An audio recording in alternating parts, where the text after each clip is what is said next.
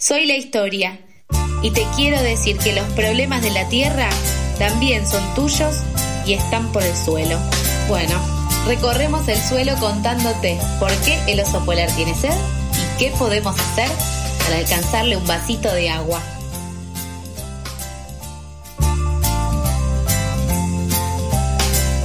Bueno, y este miércoles, siendo las casi 8.50, nos quedan los últimos 10 minutitos, tenemos a nuestra querida invitada Lu Bernstein en la columna Por el Suelo. Hola Lu, buen día, ¿cómo estás?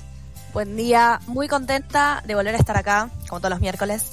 Bien los miércoles, vienen bien los miércoles de este mayo-junio, ya llegando a julio. Claro, y cortás semana ahí en el medio también. Sí, me viene re bien, corto semana, me distraigo de los parciales que vienen a full. Eh, La verdad, excelente. Junio bien intenso y por el suelo nos baja un poquito a tierra. Valga la redundancia, me gusta, me gusta, nos, nos ayuda a sembrar en nuestra, nuestra conciencia como corresponde. Qué poético, me encanta, me encanta. Me encanta, sí, sí. Así es, contanos, Lu, ¿qué tenés para hoy? Bueno, eh, Hace un tiempito pude compartir un espacio llevado adelante por las mujeres del Movimiento de Mujeres Indígenas por el Buen Vivir y me pareció muy interesante poder traer su caminata y sus reivindicaciones al programa. Eh, Evis Millán, hermana del movimiento, que se puso en contacto para responderme algunas preguntas, eh, me contó que justamente este movimiento surgió eh, allá por el 2013 más o menos, cuando una hermana del territorio del norte eh, fue a recorrer también comunidades del territorio del sur, perdón, fue a recorrer comunidades del norte y se encontró que su realidad era muy parecida a lo de las hermanas del sur eh, y que están viviendo básicamente eh, las mismas situaciones problemáticas y de violencia. Em, la primera marcha se realizó en 2015 en Buenos Aires, donde participaron hermanas de diferentes territorios, diferentes pueblos, y ahí pudieron armar lo que es una agenda propia eh, que refleja las diferentes situaciones eh, que viven eh, todas las personas de la comunidad. y además pudieron tomar una agenda amplia que justamente las una a todas y puedan em, reclamar y pedir por los derechos de las personas y los territorios que allí viven. Uno de, de sus principales y como más em, largas consignas es basta de terricidio. Que justamente le pedí a Evis que me explique un poco qué de qué se trata la consigna basta de terricidio y me mandó un audio que tenemos ahí. Mari Mari Compuche, Mari Mari Pedangen, Inche Pingen, Mapuche de Ninche. Buenos días a, todas, a todos. Mi nombre es Evis Millán. Eh, pertenezco al Movimiento de Mujeres Indígenas por el Buen Vivir y mm, bueno, soy de Mapuche.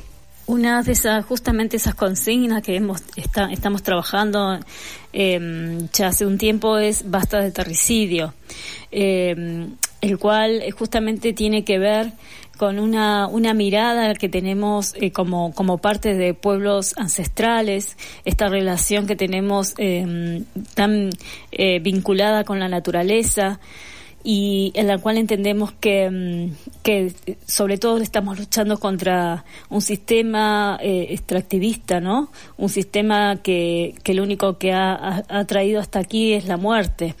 Eh, porque bueno, las mujeres vivimos a diario, las mujeres indígenas, todo tipo, todo tipo, clase de violencia.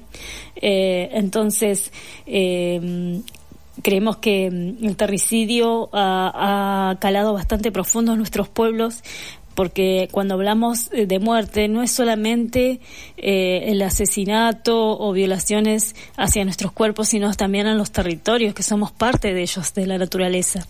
Eh, los pueblos sin territorio no pueden llevar a cabo su espiritualidad, porque no, necesitamos un espacio para poder hacer ceremonias en medio de la naturaleza.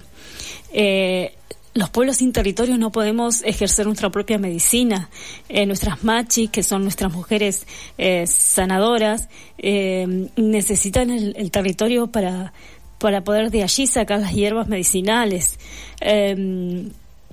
bueno, en fin, son muchos los elementos que son partes vitales de nuestra cultura. por eso nos decimos que el terricidio que ha avanzado bastante, justamente que tiene que ver con un sistema, una opresión, una forma de, de, pensamiento de un sistema totalmente opuesto al pensamiento de, la, de, los pueblos ancestrales, eh, eh, ha cometido crímenes eh, tremendos. Y el terricidio lo vemos como un crimen que tiene que entender que, que es un crimen de, de lesa naturaleza y lesa humanidad, porque están asesinando a, todo el entorno natural, a lo que allí hay, porque no es solamente los elementos que vemos, sino para nosotros, para las mujeres indígenas, hay fuerza, hay energía en esos espacios que también están siendo avasallados, están siendo asesinados. Entonces, eh, todas, todos los, de alguna manera, este terricidio avanzado eh, en una forma sistemática, eh, ya sea que queriendo imponer otro pensamiento, otra forma, otra mirada de, ver la vida, como fueron las religiones que se fueron imponiendo en los territorios indígenas y con eso han querido matar nuestra espiritualidad o, o nuestra, nuestros saberes ancestrales. Entonces, eh, bueno, todo esto significa el terricidio, esas violaciones permanentes, permanentemente que se cometen hacia los pueblos indígenas y especialmente hacia las mujeres indígenas.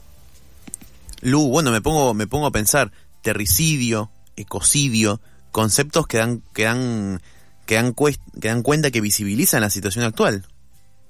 Sí, eh, es tremendo. Algo que a mí me, me impactó mucho fue mm, esto que ella decía de crimen de lesa humanidad eh, y lesa naturaleza. Eh, y justamente el terricidio es lo que, lo que combina, me parece, ambos. Y cuando, cuando se habla de un paradigma eh, nuevo relacional, que traen los movimientos feministas, los movimientos antipatriarcales, hablan justamente de esto, em, de una denuncia al sistema extractivista que avanza tanto sobre los cuerpos como con los territorios. Perdón, yo recupero ahí algo que hablaba justamente de esto, de un nuevo paradigma y que no solamente hablar de violación va a hablar solamente de los cuerpos de las mujeres indígenas en este caso, sino que también lo ven en relación a la tierra, lo ven en relación a que hay una cultura que venía eh, viviendo antecesora a este sistema y que el sistema básicamente se la llevó puesta y es un reclamo de básicamente, che, déjenme vivir con mis condiciones, con mis costumbres, con mi uso de la tierra, justo ahí también lo decía el tema de, hmm. la recolección de hierbas para la medicina. Eh, está bueno también traer a la mesa que no es solamente una violación, que por supuesto que es horrorosa una violación de cuerpos, en este caso de mujeres indígenas, sino que hay también una visión que va mucho más allá y que se resume un poco en esto de los cuerpos y los territorios. Total, se habla de la colonización en general, como eh, justamente eh, estas formas de colonización y extractivismo vienen desde esto, eh, violencias patriarcales hasta camiones de tala, discursos religiosos, fumigaciones masivas, genocidios, porque también acá es importante mencionar la masacre de Napalpí, por ejemplo, y la naturaleza es parte de estas comunidades, es lo que mantiene tanto eh, su, su, su, existencia, porque ahí tienen los animales, eh, los, los animales, eh, su comida, su medicina, como también eh, su, su cultura, de todo lo que son eh, diferentes eh, formas de, expresión cultural que tienen los pueblos indígenas. Así es, también, y me voy a tomar un atrevimiento, Lu, eh, para proponértelo para otro miércoles, porque sé que estabas también en tema, hay también la cuestión del chineo, que yo lo escuché en otro programa acá de Efemera Tribu, que lo escuché en Pica la Etiqueta una noche, que hablaron, hicieron un informe sobre la cuestión de la abolición del chineo, que voy a pedir a Lu que nos cuente cortito qué es, pero también lo voy a invitar a que nos tenga otro miércoles para desarrollar el tema. Dale, re. Em, el chineo es un crimen de odio a las niñas y niñas de los pueblos indígenas que, que viene hace muchísimo tiempo, desde la época de la colonización con los hombres criollos, eh, y ellas lo, lo plantean como una responsabilidad del Estado porque es un sistema que avala justamente estos feminicidios. Tal cual, y hablábamos con Nico justo antes de la columna, es un sistema que está básicamente legitimizado, o sea, como que es algo que sucede, es justamente crimen de odio hacia niñas y niñas de pueblos indígenas, luego recién lo decía, varones criollos que salen a cazar básicamente y está totalmente legalizado, o sea, es, pasa, sucede. Sí, al hacer denuncias en comisarías locales, eh, está legitimado, no es mal visto. A ese punto se llega. No, totalmente, y aparte es algo que se sabe. Como, es, eh, ¿vieron esa noción de se sabe? Se sabe, bueno, claro. se sabe y no se hace absolutamente nada. Por eso tipificar el chineo como crimen de odio es una eh, bandera muy grande y de hecho lo pudimos ver muchísimo en las calles, en el último Ni Una Menos, donde las hermanas eh, de los pueblos indígenas salieron con el reclamo. Perfecto, Lu. Queda la invitación hecha para otro miércoles para que hablemos más de este tema. Eh, Sé que tenés también más información de eso. Y bueno, te agradecemos obviamente por compartir otro miércoles acá en Pasadas por Alto. Un placer. Gracias a ustedes. Perfecto, gracias Lu, un beso. Chao chicos, nos vemos.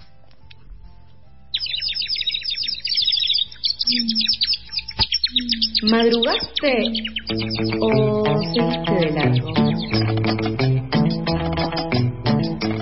Acá no estamos para juzgar. Pasadas por alto, tu cuota diaria de empatía.